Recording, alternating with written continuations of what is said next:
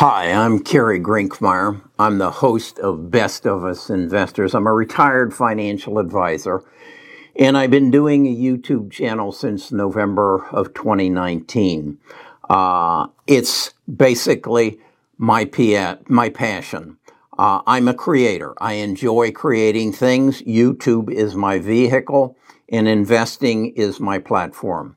I choose to share my knowledge and learnings over the last decades, number of decades, more than I wish to remember, uh, and make myself relevant and help you to achieve your financial goals. I've titled this video basically for beginners in investing, but it's more a video to explain my strategy that I have evolved over the years that I think will help me become a multimillionaire and possibly you, if you follow it, to become a millionaire. As I took on investing uh, after being retired for a while as a primary objective as and as a vehicle for my YouTube channel, I felt the first thing I needed to do was understand the social economic world that I live in.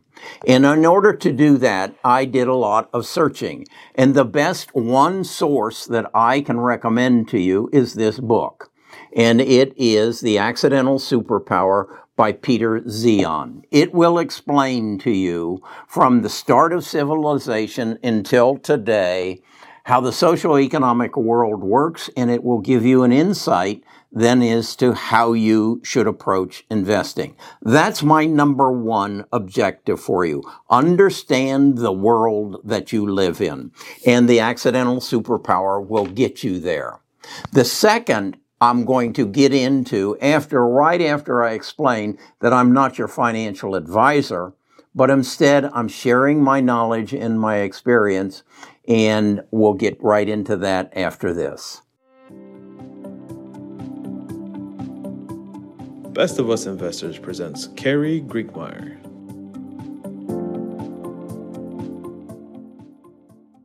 Okay, once you understand the economic world and how it works, the next thing is you need to understand the markets that you invest in. To do this, I first went and said, well, let's go back to the, my date of birth, September the 1st, 1944, and take a look at the S&P 500 and see how it grew and if I can get some insights as to how it will continue to grow. And if you look at it on a short, uh, a long-term basis, if you would look at it, uh, an S&P 500 graph going uh, from 1944 till today on a yearly basis, it's almost, it's a, a line that just climbs like the side of a mountain. If you break it down a little bit further, you'll see there's some dips and there's some valleys in there. And if you then study it a little bit further by putting events and liquidity into it, it makes a lot of sense. And it gives it some unique predictability. Let me share with you the chart I've created for myself to predict or give me a better view of what might happen in the stock market in the coming months and years.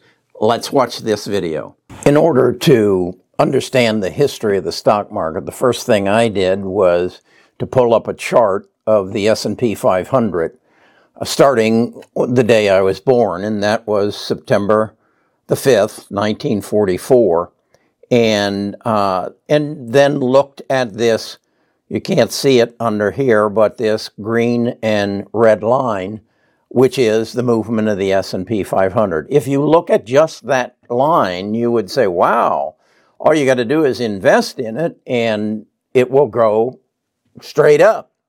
And if you uh, ignore it and you don't get hung up on the minutia, that's true. If I had invested $10,000 in the, on the day I was born, you could see it would have grown substantially. But that's not how it works. Uh, we get involved in the day to day activity, the week to week, the month to month. This is a monthly chart. So, what I did then was say, well, what influenced this? What influenced this market? And basically, the first thing that I found that influenced it was the end of World War II. And as you can see, the, the, the market just kind of ran on a, a steady upturn. But then uh, the next event was the, the we came off the gold standard, and that's important because that gave us the freedom to print, print money, and that's that blue line, and we'll get back to that. Then in my life, the biggest event was the digital revolution, where we were introduced to the internet. And you can see from uh, when it took place, roughly it started in in the late 80s, uh, and as we moved to 2000, it drove the the S&P 500 to new highs. It it did even more magnificent growth in the um, in, in the Nasdaq market, and then we threw over exuberance, the dot com bubble, it came down. But events continued to occur. Uh, in the, in the um, 2009, we had the social media, which gave birth to Facebook. Then we had big data revolution, which gave birth to um, Amazon and and Google. And then more recently, we had the EV revolution, the electric vehicle. And now we're on the verge of a healthcare, supply chain, metaverse, and Chinese bubble. So what I want you to understand is you can, you can look back in history and you can say, I now understand why the stock market took these turns. But then also, why did it take the dips? Well, it took the dip because of an overexuberance of uh, the involvement in the digital revolution. It took a dip in 2008, the subprime crisis, as a result of bad banking.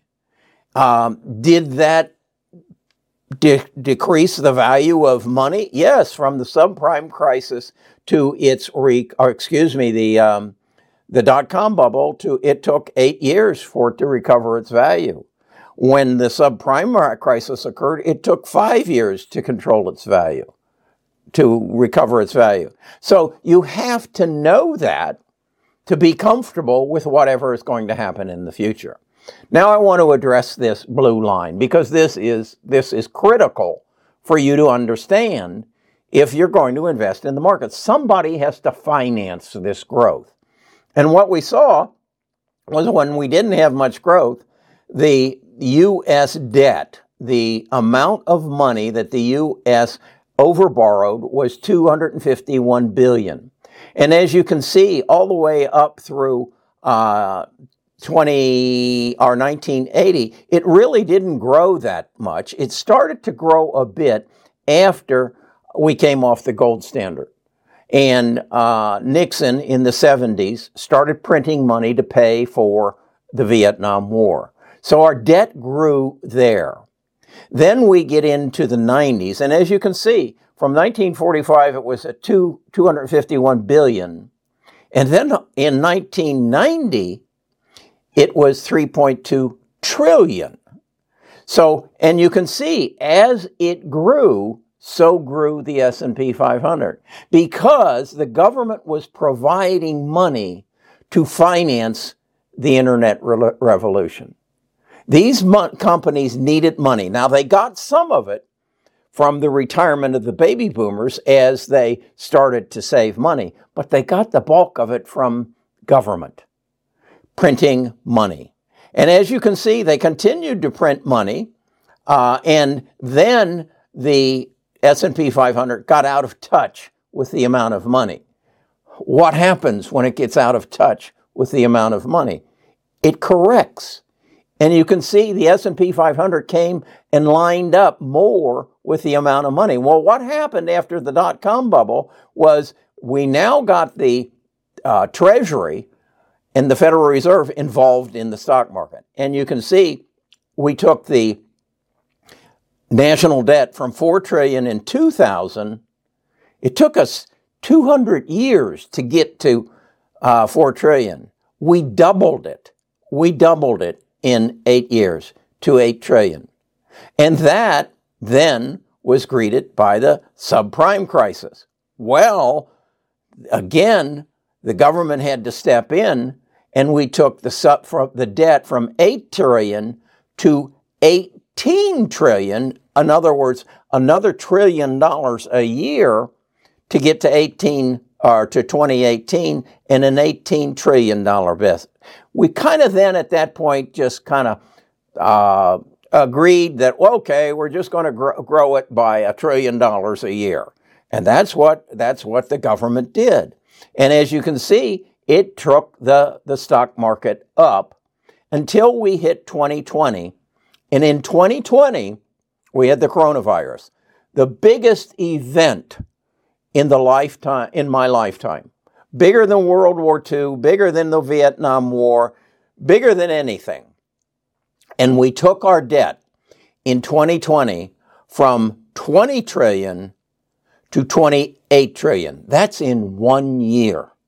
We pumped $8 trillion into the market. Well, money's like rain, except it, money doesn't evaporate. It has to end up somewhere. And so as we put these relief packages into the hands of anybody and everybody and every business and every bank and every form of entity, it had to end up somewhere. Yeah, it, it went into some people who were out of work or or couldn't work in their, their restaurants or their hotels, and they paid their bills with it, and they paid their mortgage, and they bought food. But it then just kept trickling down until it ended up in somebody's pocket who didn't need it who didn't need it for a roof over their head or food on the table. So what did they do with it? They invested it. And look what happened to the stock market. As we increased our debt from 20 trillion in 2021 through, uh, or 2020 to 21 trillion, or excuse me, 28 trillion in 2021, the S&P 500 exploded. So that's all good in understanding how we got to where we are, Kerry. But the question you as a beginning investor want to know is what's going to happen next? What's going to take uh, the replace the EV revolution? I believe, because again, as I said, the most important event that has happened in my 77 years was the coronavirus because it brought the world to its knees. World War One or and World War Two, yeah, affected a part of the world, but it didn't affect everybody. The coronavirus did. We realized our healthcare system was broken. So we are working now at rapid pace with things like genome therapy, protein um, sequencing, genome sequencing, um, artificial intelligence to improve uh, finding of therapies and and and uh, and and um, the, the the necessity to to cure diseases. Uh, we we've recognized we have a supply chain problem. We basically gave our our manufacturing rights up to China about 20 years ago, and we've learned that that it's broken that we don't have masks when we need them. We don't have respirators when we need them. We don't have semiconductors when we need them. Then we know the metaverse is coming on. And that's going to present tremendous investing opportunities if we can see who the companies are who are going to facilitate that change. Much as when we had the e-commerce revolution, or the internet revolution, the digital revolution, if we had been able to identify Apple and Microsoft, we'd be billionaires today. If in the e-commerce, if we'd been able to identify Amazon, we'd be millionaires today. And in the social media, if we'd been able to identify Facebook, we'd be millionaires today. So who are the companies that are going to facilitate the healthcare revolution? Who's going to uh, who's going to facilitate the bringing the supply chain back? Who's going to create the metaverse? If we know those things, and if the money's there to finance it, we have the proven method to invest in the stock market for the long term. We can't get focused on the minutia of day to day, week to week, month to month activity. But if we can identify the events, and we have, and if the money's there and we can watch that and see that, right now it's a little bit of jeopardy. I'm projecting the debt in 2023 will be 35 trillion. If I'm right, and if I pick those right companies in the healthcare supply chain metaverse, and then the China thing we'll talk about a little bit later, I can become a multimillionaire. It's that simple. If I'll manage my mind and if I won't focus on the red arrows of the day to day minutia. So that's my take on how I should be investing in 2022 and beyond. As a beginner, that's what I think you should do. Now, there's some other elements to it that I think are just essential and we'll address those. So what you see there is that I believe the market is driven by events and liquidity. And if you just merely monitor the events in the government's willingness to finance the change and then find the companies that are going to facilitate that change, the market becomes very predictable. Now, from there, I think it's essential that you focus on your niche, that area of the market that you have an interest in, that you believe you want to learn more about, that you will be motivated to go find books to read so that you can become the smartest investor in that niche and thus gain an advantage over everyone else. I have chosen to be in a, a the smartest guy in uh, biogenics, in specific, genome editing, AI in the medical field, and the metaverse. To do achieve that, I started reading books. The first book I read was Lifespan. This gave me an insight into the future of the medical world and genome sequencing. I then read this book, the crack in creation, which gave me more knowledge about CRISPR and genome sequencing. I then read this book, which is The Code Breaker, which gave me the names of the people who are going to be the major players in the field of genome editing and genome sequencing. So I became the smartest guy in the room. I then created a group of stocks from the knowledge I've derived from these that I wanted to be invested in. And I bought them on a 10 year uh, uh, commitment. So I don't care that I'm down 40 some percent in Editas, who is a genome sequencer or a genome therapy company who I believe is going to give us a cure for cancer. I don't mind owning CRISPR and being down 25% because I believe they're going to give us a cure for heart disease. So I don't care about these things. I am investing in Amazon when it was selling for $30 a share and then went to 75 and then went to $7.50. I recognize that the market is as a whole does not have the long-term view that I do, so I can sustain that. I also watch movies on those subjects. You'll find the movies that I recommend in the description below. I subscribe to Peter Lynch's theory. Peter Lynch was the uh, manager of the Fidelity Magellan Fund when I first got into this industry, and he taught me to know what you own and know why you own it. And if you will do that and be a, a focused investor and not a generalist and not be involved in the latest shining objects that somebody throws out at you, that maybe you want to get involved in cannabis or now if you want to become the expert in cannabis, that's something else. But don't get involved in the next shining object that is going to take you down a path that you don't understand. My tip number four to you is to invest for the long term.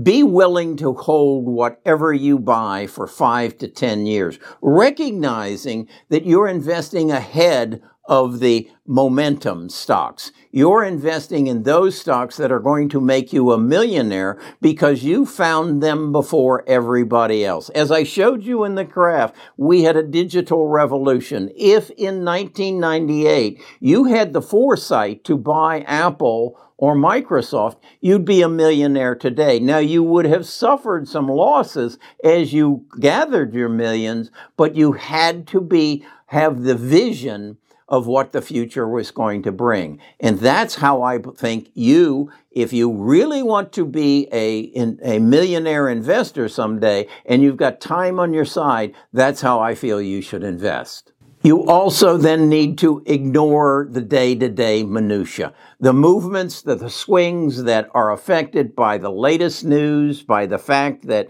uh, someone isn't backing Joe's uh, $3 trillion package, that is irrelevant.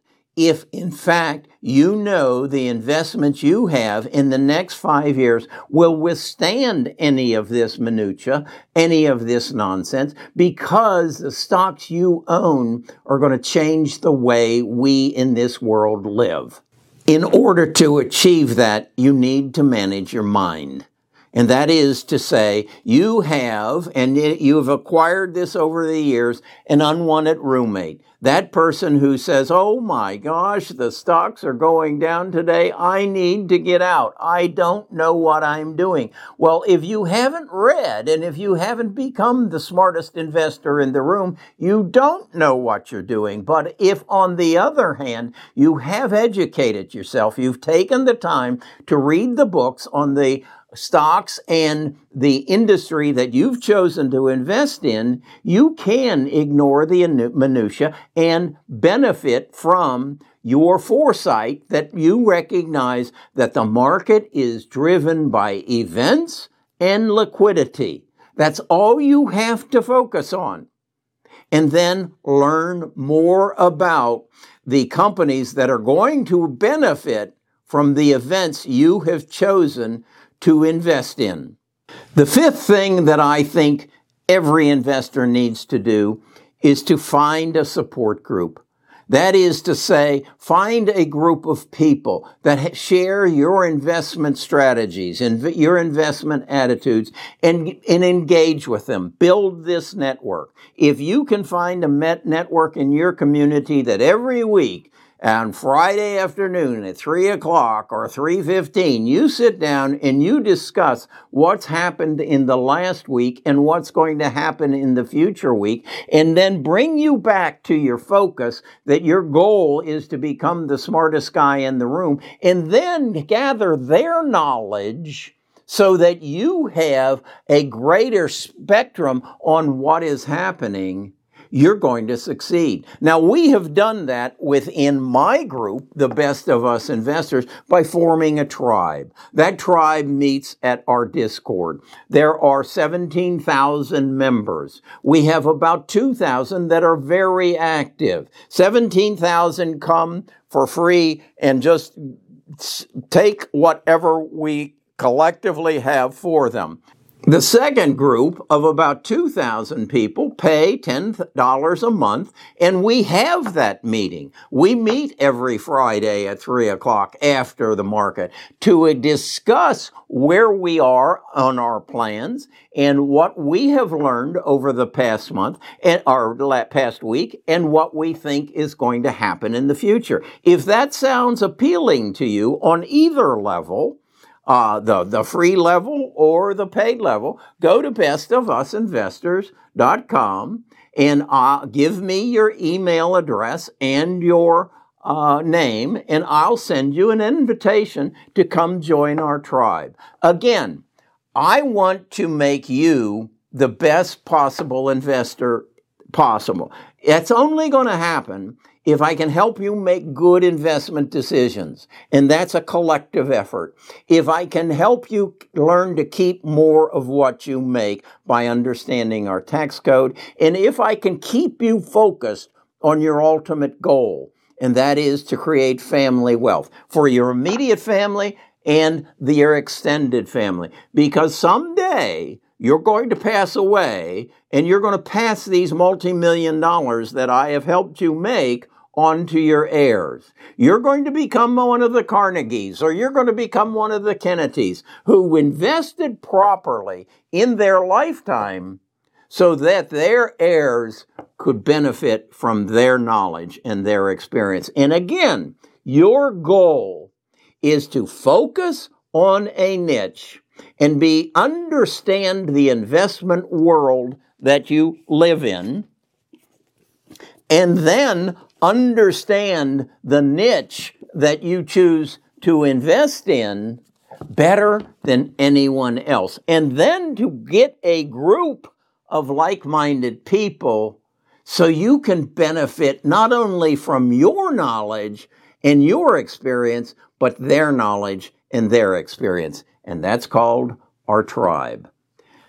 Okay, stick with me. I have some additional information for you beginners and you, your seasoned investors, as we're going to approach our new year in the best investment opportunity of a lifetime in 2022. Talk to you again soon.